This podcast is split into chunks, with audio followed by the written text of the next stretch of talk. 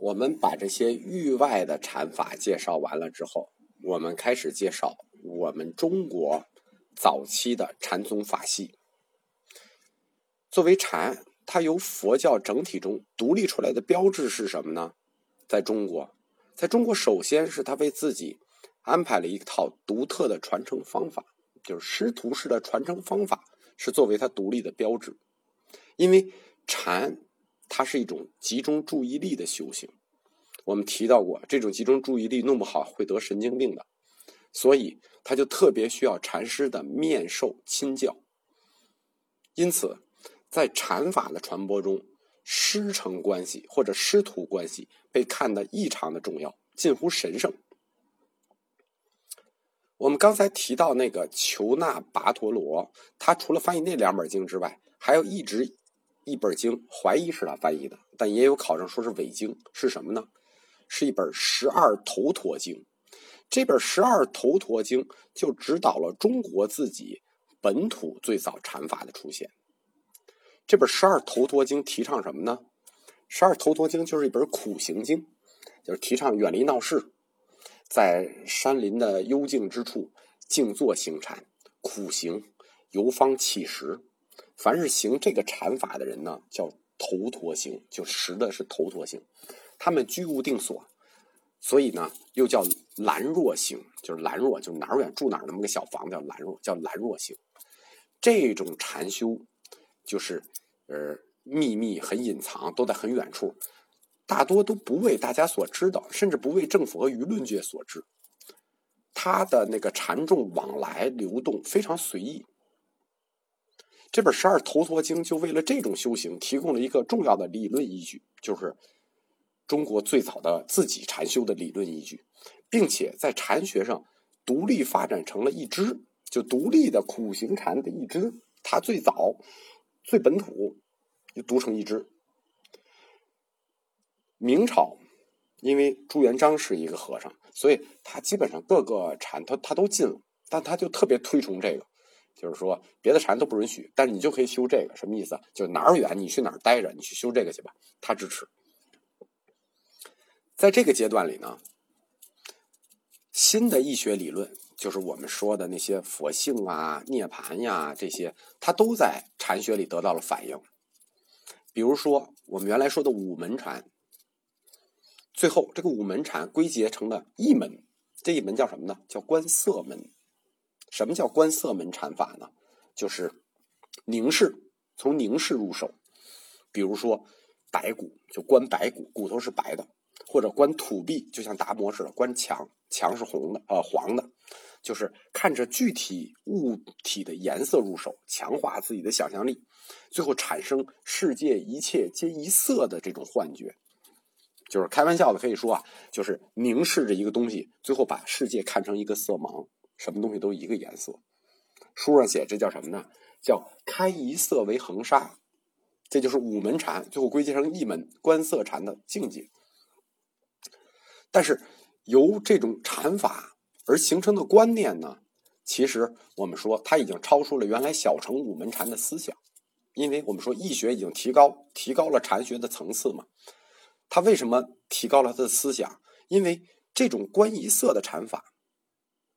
就是我们印证了我们般若学的一个经典命题，什么命题？大家非常熟。色不异空，空不异色，色即是空，空即是色。但这种禅法把这这个色字换成了如字，就是色不离如，如不离色，色即是如，如即是色。这个如是什么呢？如就是真如，空的同义词，就是真理的意思。所以说，这种小乘的五门禅就披上了大乘的外衣，换上了大乘的理论。在这里，我们要提一个理论的区别啊，因为中国在早期这个黄金时代里，这个佛教义学真的非常兴盛。我们谈一下这个里细微的理论区别。在般若学里头，真理是什么呢？真理是空。什么叫真理是空？就是般若学的真理是运动。是非二元性，是空。但是在涅盘学里头呢，真理是佛性，那就跟涅盘学跟般若学就反着了。不二学真理是空，涅盘学真理是佛性。那佛性是什么？是有，是常在，是一元性。等于我们从般若空观非二元性的运动论，到了佛性常有的一元论。大家千万不要小看这一点，这一点变化是哲学上的根本变化，就是二者在世界观和本体论上出现了根本差异。这表明，当觉贤在庐山去给慧远译五门禅的时候，慧远慧远就是中国读书人对禅的认知还很低，认为就是无私无为的时候，觉贤已经给这个五门禅灌入了佛性论的解释。当到了觉贤的弟子慧观。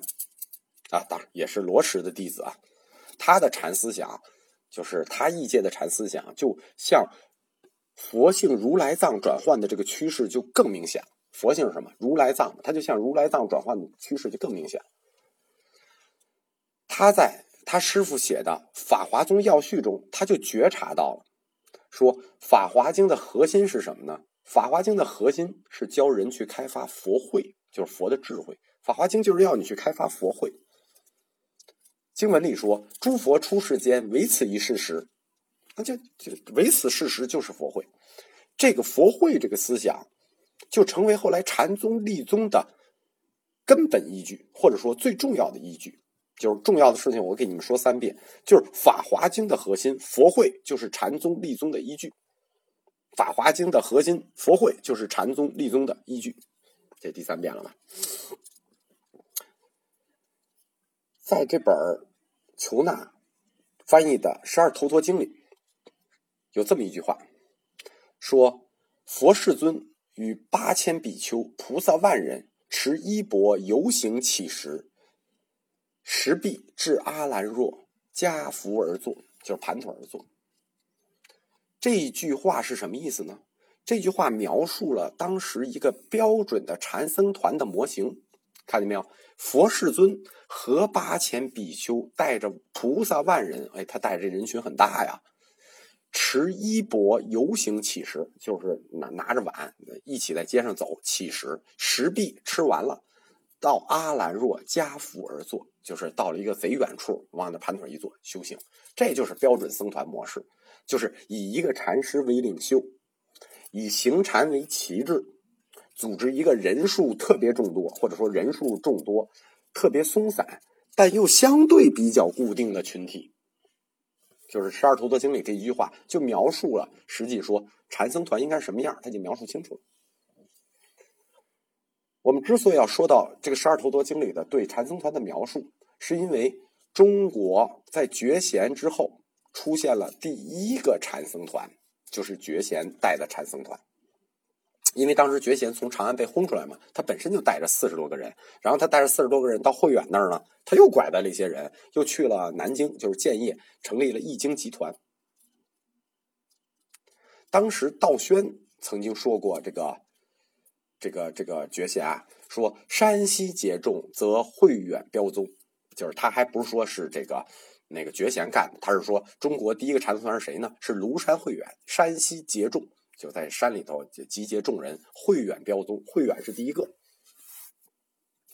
不过，慧远他在庐山结众，其实并不限于禅。我们提过，他在庐山结众最重要的事儿是什么呢？是那个白莲社，是那个莲社，是净土宗的那个最早的那个模型。它还不限于禅，它实际上净土第一个组织也是慧远大师创建的。所以，所谓慧远标宗，他还不能算禅宗的一个典型。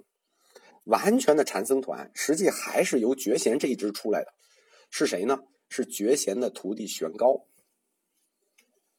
觉贤的徒弟玄高，他创建的是，当然带着觉贤当年那些弟子啊，他创建的是第一个禅僧团。这个禅僧团在南北朝时期的北朝发展的非常的快。在这里插一下啊，就是说这里我们提到刚才说道宣说这个。这个这个山西节众这块这里插一下，我们给大家介绍一下道宣。因为我本来在做佛教通史的时候呢，其实有一个想法是要按顺序做一下高僧传。大家知道，佛教史的资料里头最多的就是什么高僧传呀、续高僧传呀、宝林传，就是这种资料比较多，做起来比较容易。后来我就粗粗地整理，发现做不了，实在太多了。高僧们太多了，就是说算了，还是按照这个这个思想、这个哲学变迁去捋这个这个通史，就是碰到谁就介绍谁吧，就不一个一个介绍了。我们这里提到了道宣，就介绍一下道宣。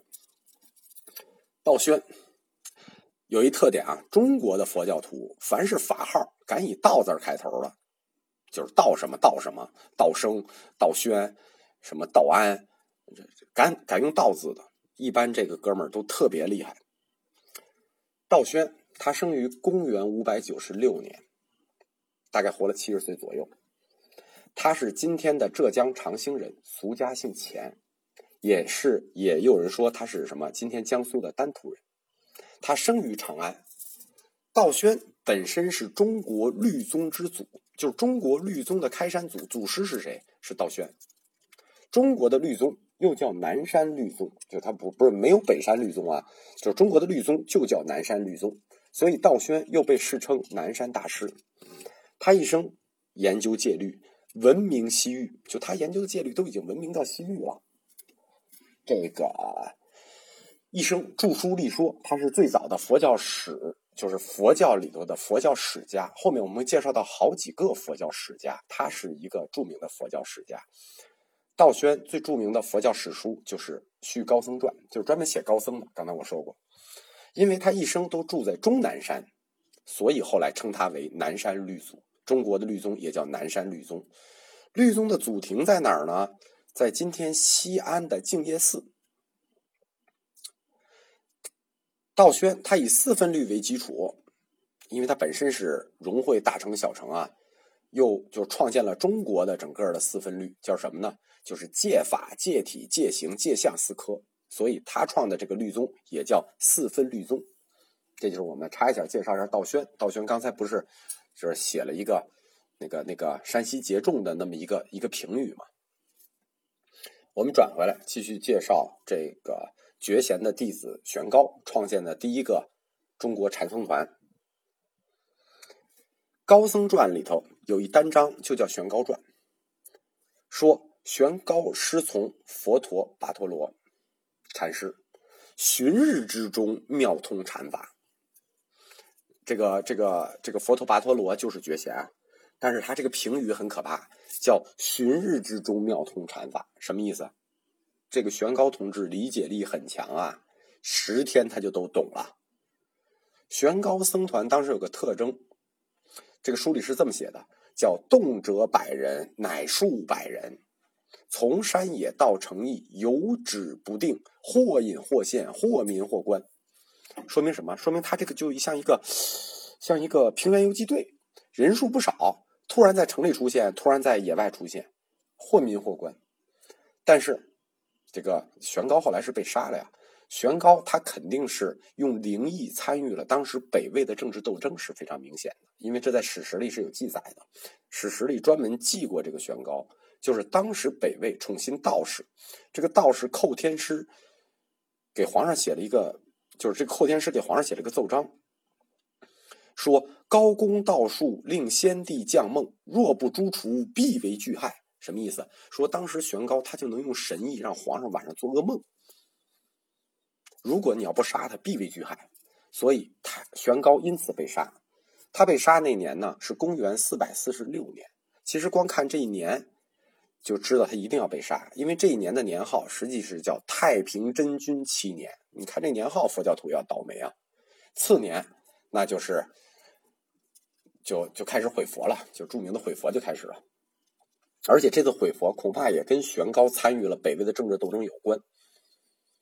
玄高最有名的弟子就是绝贤之下玄高，玄高之下最有名的弟子叫玄畅。当时为什么说道宣那个时候他是律宗之祖？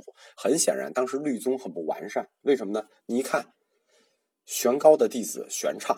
这不跟朝鲜金家一样吗？师傅和徒弟都用一个字儿，都用“玄”字儿，就说明这个戒律啊，这个起名这整套的规规矩还没有定下来。玄高的弟子玄畅，在玄高死后，就是逃出平城，逃往扬州。高僧传里也记载，玄高传里也记载过他。当时看来，这个皇上是要把他们这支斩尽杀绝啊，就一直追他，追到了梦境，没有办法了，怎么办？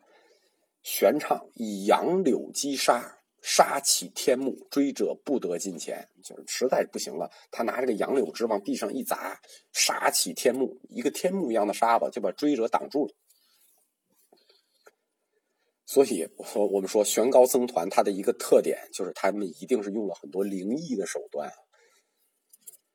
玄奘他是历史上第一个弘扬华严经的人，所以我们可以说，玄奘是中国华严宗的元祖。什么叫元祖呢？因为我们提过，就万法融通的华严里，我们提过，以后我们也会专门做一次华严宗的东西。就是说，法顺是华严宗的初祖，华严宗的谱系是法顺、智严、法藏嘛。到法藏的时候，不就显手了吗？这是华严宗自己的谱系。但实际上，中国第一个提倡弘扬华严经的人是谁呢？是玄奘。所以我们说，他虽然不是初祖，我们定他为元祖。而且，这个玄奘他不光是第一个弘扬了华严经，他又特别善于三论，就是观合就义。因为你想，他的师傅这个玄高。玄高的师傅，这个这个这个这个觉贤，那跟那个跟那个鸠摩罗什他们是一块儿的嘛，所以说三论本身就是就是来的，像慧观他们这帮人都是三论学者。